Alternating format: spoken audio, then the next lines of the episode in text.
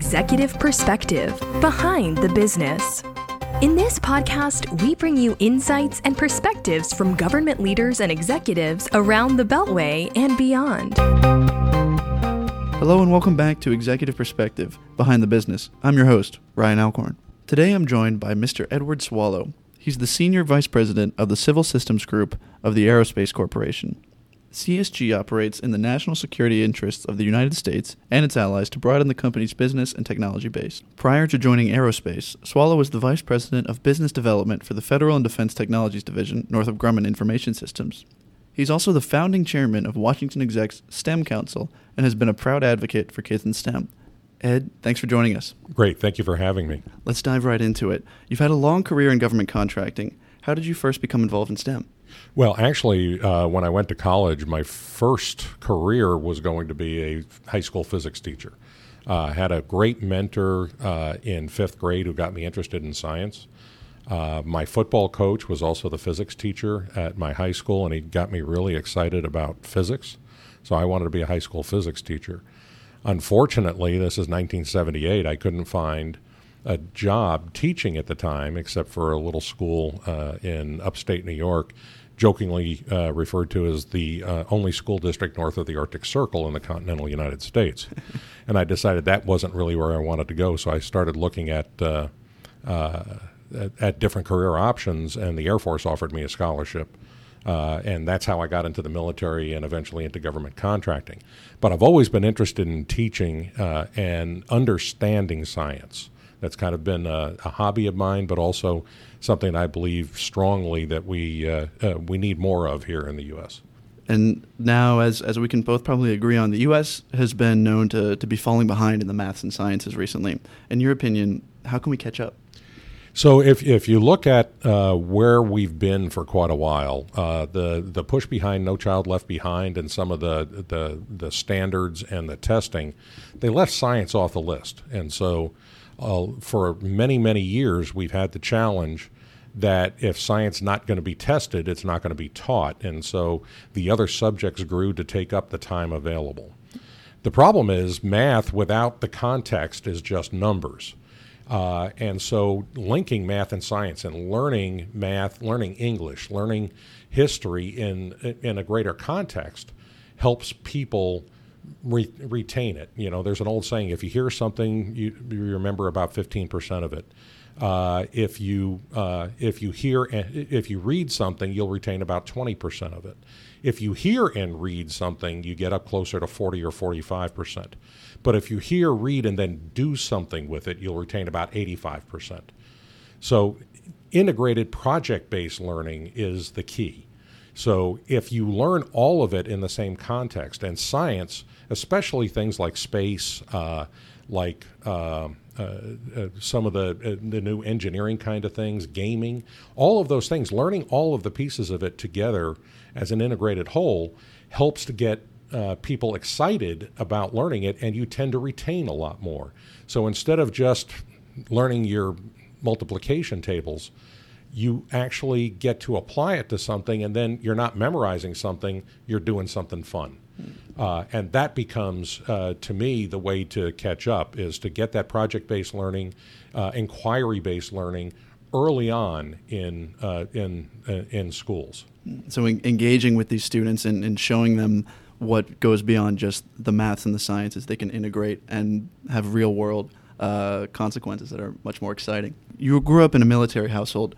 How did this impact your interest in government contracting and STEM?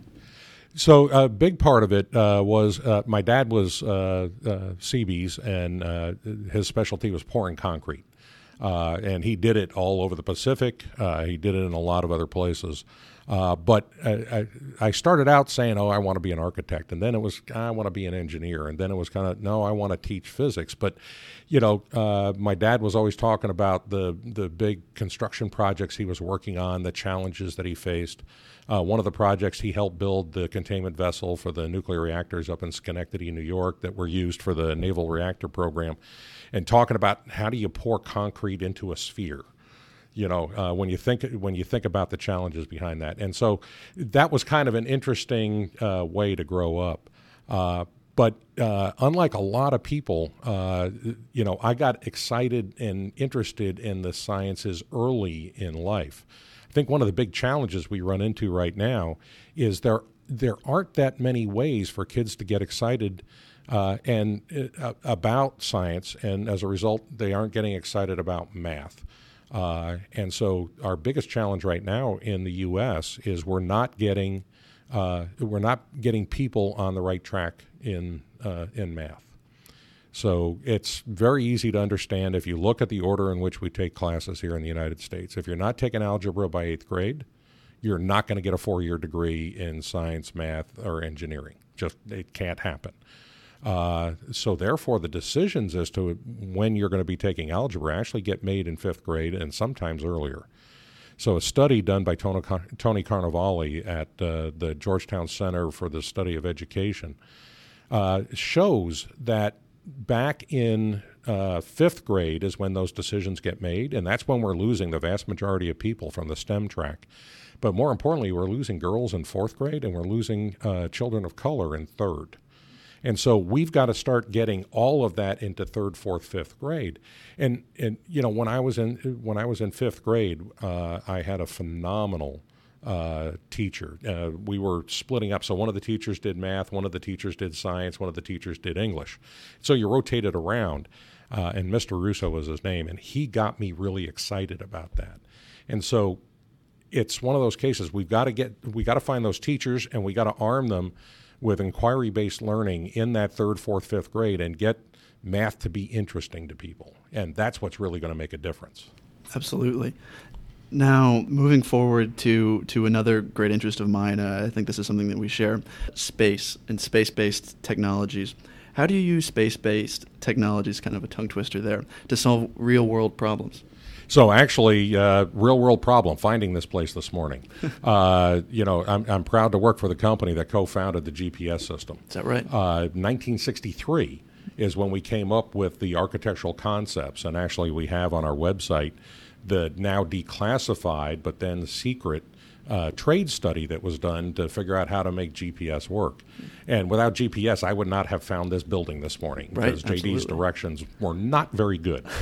so, uh, it, so it's one of those cases. Uh, we use space-based technology all the time. Uh, nowadays, uh, you cannot be an efficient farmer in the Midwest of the com- in the country, not just because of GPS, but because of the remote sensing capabilities, because of the the weather reporting capabilities, because of the the ability of us to forecast uh, weather challenges when they're coming, uh, to help do crop yield forecasting. You know, after they're already planted, to help uh, farmers understand what parts of the market are going to be uh, more profitable for them to plant. All of those things uh, play uh, play into it. At the same time, the benefits that come out from from the space program are just amazing. I just finished a book Uh, uh, uh, Alan Alan Fishman's One Great Leap. Uh, and in that, he talks about some of the things, you know, everybody knows about Tang and Velcro. Uh, actually, Tang was invented before the Apollo program, but it got famous because of the Apollo program. Uh, but Velcro was invented for the Apollo program. But what a lot of people don't realize is real time data processing. And all of the computers that we depend on today that do near real time processing can trace their roots to an MIT laboratory in the early 60s where they said, we've got to take. You know, it, back in the days, everybody bragged about how big their computer was. How many floors in the building did their computer have to have? That's when you had the biggest computer. And the Apollo program said, nope, I got to shrink it down to one cubic foot. Right. Uh, and so, and and by the way, it better not fail. So nobody had ever thought of a computer having somebody's life in its hand before the Apollo program. And so when you think about the technologies that came out of that, every single real time processor, and there's dozens of them in each one of our computers, uh, in, in each one of our uh, uh, computational devices, all the way down to the cell phones that we carry nowadays, all trace their roots back to the concept of real time processing that was developed for Apollo. So I think space based uh, technologies writ large are all around us. We just don't know to see them. But what's really exciting right now is with all the commercial activities going on in space, it's created a new excitement about space. And so that's a great way to get kids uh, excited and attracted. Uh, Apollo 50 just happened uh, uh, uh a little while ago, and they launched 5,000 model rockets down at Marshall Space Flight Center in commemoration of the launch uh, of the 50th anniversary of Apollo 11. And all students from all over the country helped build each one of those rockets. And every one of those kids had to learn something about basic rocketry and had to figure out w- which engine to use based on the weight of the device that they're in. That's all science. That's all math. It got them all excited. They were third, fourth, and fifth graders. There's going to be a, a renewed renaissance as a result of this Apollo 50. And if we can get to the moon in five years, I think it's going to really make a difference. Absolutely. Now, building off of this this technology idea, what new technology today are you most excited about? So, uh, uh, there, you know, there's uh, there's all these standard ones that everybody throws out there, and you know, so I'm going to use the buzzword of the day, artificial intelligence, but I'm going to use it in a slightly different term. So, right now, a lot of people look at artificial intelligence to uh, to obtain an objective, you know, and so you have a lot of companies out there that are looking at AI for mission objectives you have another set of people like uh, like my company who are looking at using AI to get our job done better. And a lot of what we do is mission assurance or or uh, mission success. And so there are people looking at how do you how do you uh, leverage artificial intelligence to do the job you're doing better, to have the work that a human does be the things that you really need human intelligence for, that you need intuition uh, for and let AI take care of more of the mundane activities. What I'm really excited about is uh, is uh, some research that we're doing specifically around how do you trust an AI system. If you're going to put an AI system into place to replace humans and you're going to put human lives on the line to trust that AI, how do you make sure it's going to make the right decisions? you can't take every possible scenario and throw it at the throw it at the AI software, especially learning software, because that AI system will then learn bad behaviors. Mm. So that's not the way to do it. So right. there's a real challenge around how do you how do you learn to trust an AI system. Uh, and so we're doing some research in that area uh, and working with a couple of uh, interesting folks. AI is going to is going to be the critical element of getting to Mars. Uh, when you think about going to the moon, if something goes bad, you know, you're talking about 20 to 25 seconds light time delay, you know, to have somebody on the ground talking to somebody on the, uh, uh, to talking to somebody on the, on their way there or on the way back. You can make that work. You know, if you have to have a doctor saying what's going on and how can I help you, if you have to say what's going on with your system, Apollo 13 is a great example of people troubleshooting when you're up on Mars, people don't realize how far Mars is. The light time delay is 20 minutes. Right. And with a 20 minute round trip, you're not going to do real time troubleshooting.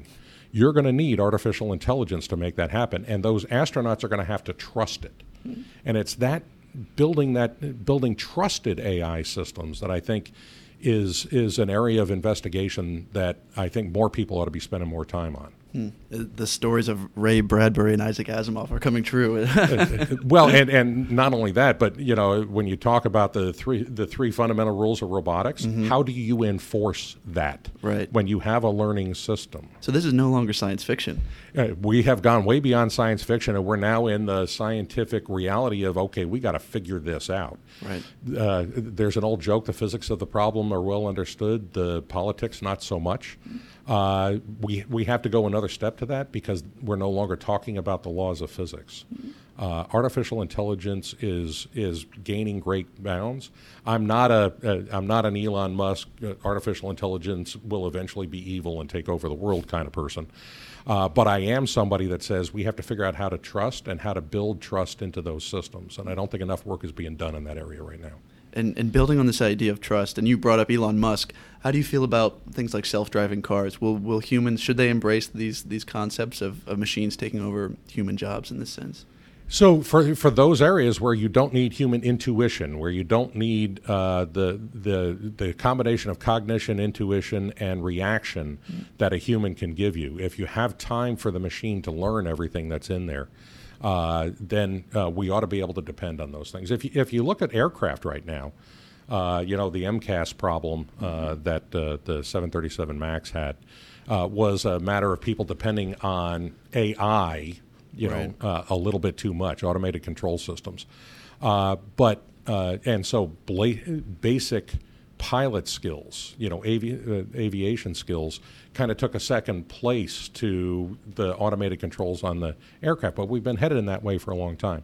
I think with with cars, you know, it, it's one of those cases. We're still at the early stages. I don't know where it's going to go. Uh, my crystal ball is kind of muddy. Mm. Uh, but if you think about it, when one of the one of the uh, self-driving car companies took uh, their car down to Australia for the first time, uh, it was dri- it was driving and the, the visual system saw a kangaroo. Well, it classified it as a dog because that's all it had in its database was dogs. Sure. And so a dog could start and stop and accelerate at a certain rate, and it said, that kangaroo can't get in my way. Wrong. Mm. Kangaroos move a whole lot faster than dogs do. Right. Uh, so they had to go back and reprogram it. Well, how do you figure out every animal that could possibly get in the way of a car, and which ones is it okay? You know, if a squirrel runs in front of you, are you going to kill everybody in the car to avoid killing the squirrel? Probably not. Right. If an elephant runs in front of the car, you better take different story. Different story. So uh, when you think about those kind of things, you know, uh, there's a whole host of situations where somebody's going to have to have the cognition and intuition to be able to take and make a reaction uh, at some point when you're driving a car until all the cars are doing the same thing. Mm. Uh, and so it's the transition period is going to be the hardest as we transition to those kind of things. Uh, because then you're going to have people that, you know, if everybody follows the same rules of the road, which is what we have in the skies right now, everybody follows at a certain dif- distance. Eastbound, you're at a certain, you know, at even uh, levels. Westbound, you're at odd levels. Uh, and, you know, everybody follows the rules of the road. You don't have to have a problem. Mm. When you get on the surface roads, it's a very chaotic environment, and I don't think we've gotten to the point where we're able to solve the, the chaotic challenge that there is of just too much information. But if everybody followed the same rules, so if you had dedicated roadways where everybody was following the same rules at the same time, then it becomes a whole lot less chaotic, and you can pack a lot more throughput right. onto those same roadways. So I think the transition period will be hard, but it's possible. Not going to rule it out. Not going to rule it in. Right. Okay. Okay. And and it's interesting that we we've been talking about STEM in learning STEM uh, to to get jobs and, and steady careers. But what do you think from an economic standpoint that the transition to AI and machine learning will have, and how can people that are in industries like trucking how should they adapt? This is, I mean, this is a, a million dollar question, right? Candidates like Andrew Yang are, are running on issues like these.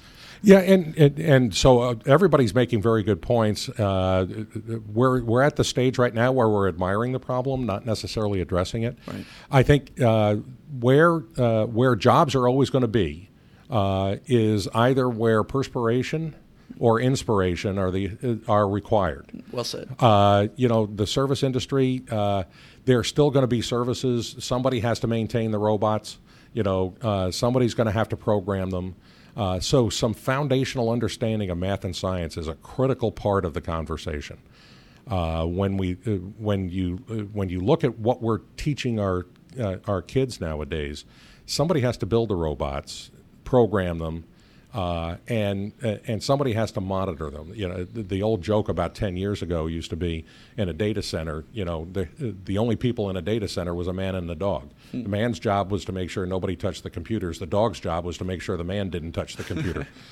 Uh, but uh, you know, the factory of the future will slowly reduce the number of people that are in there. Right. Uh, but at the same time, it's not going to eliminate all of them. Hmm. Uh, and so, and people have to design that, and and people have to create the the the uh, the goods and services that are going to that are going to be produced in that factory.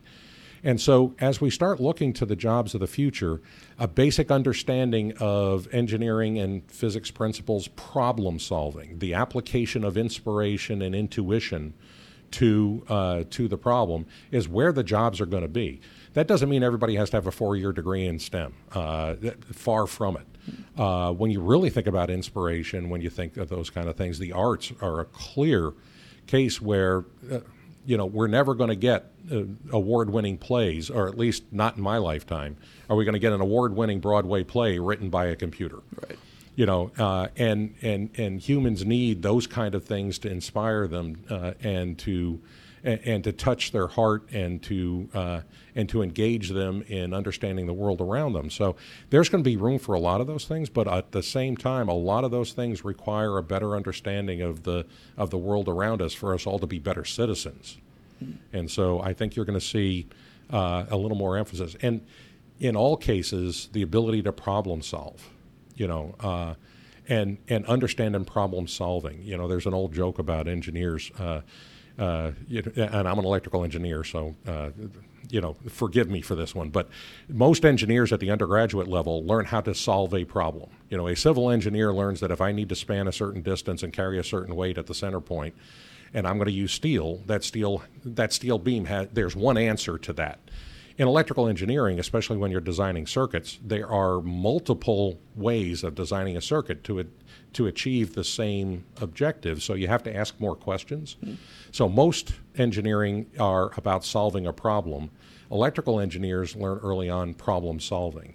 And I think that problem solving needs to be moved down into the earlier grades. And that's where inquiry based learning, present people with a problem and do something about it currently on the board of the Smithsonian Science Education Center, and one of the things we're working on uh, is uh, is curriculum uh, uh built around uh, uh, inquiry-based learning.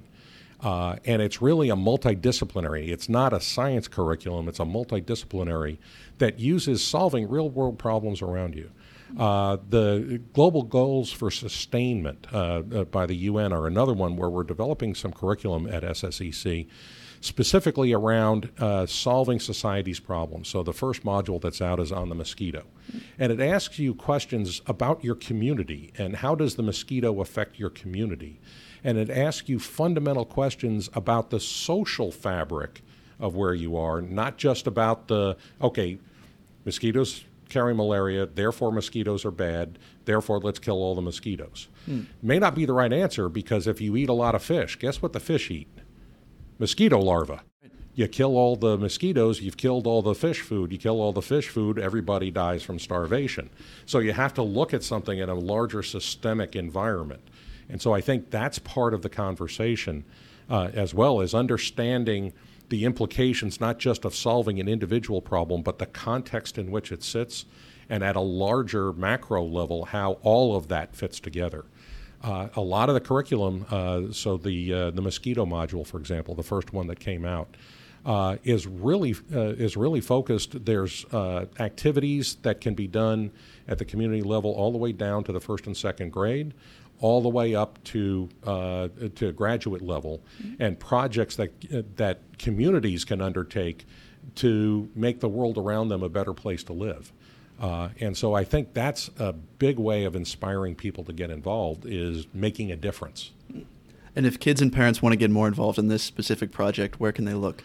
So actually, they can download the curriculum. the The uh, mosquito module is free. Uh, they can download the guidebook. Uh, right, off, uh, Smithsonian is pretty well known around here, uh, but it's ssec dot dot org uh, and uh, you can download the information. It's it's a great community activity. There's a lot of uh, there's a lot of uh, activity guidebooks, uh, instructions uh, for volunteers, instructions for leaders.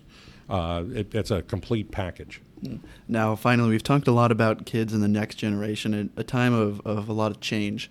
What advice can you give for parents with young students? So one of the challenges I see is uh, I see uh, when students start st- struggling with a subject, one of two things happens: they decide that they're going to overcome the struggle, uh, or they succumb and they decide that's too hard. I'm going to stop doing it. The worst thing a parent can ever say to a child is, "That's okay. I was bad at math too."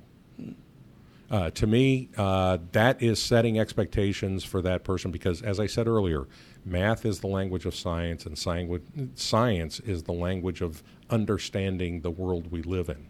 And so, if you're saying it's okay not to be good at math, it's not okay to understand the world we live in, is the extension of that.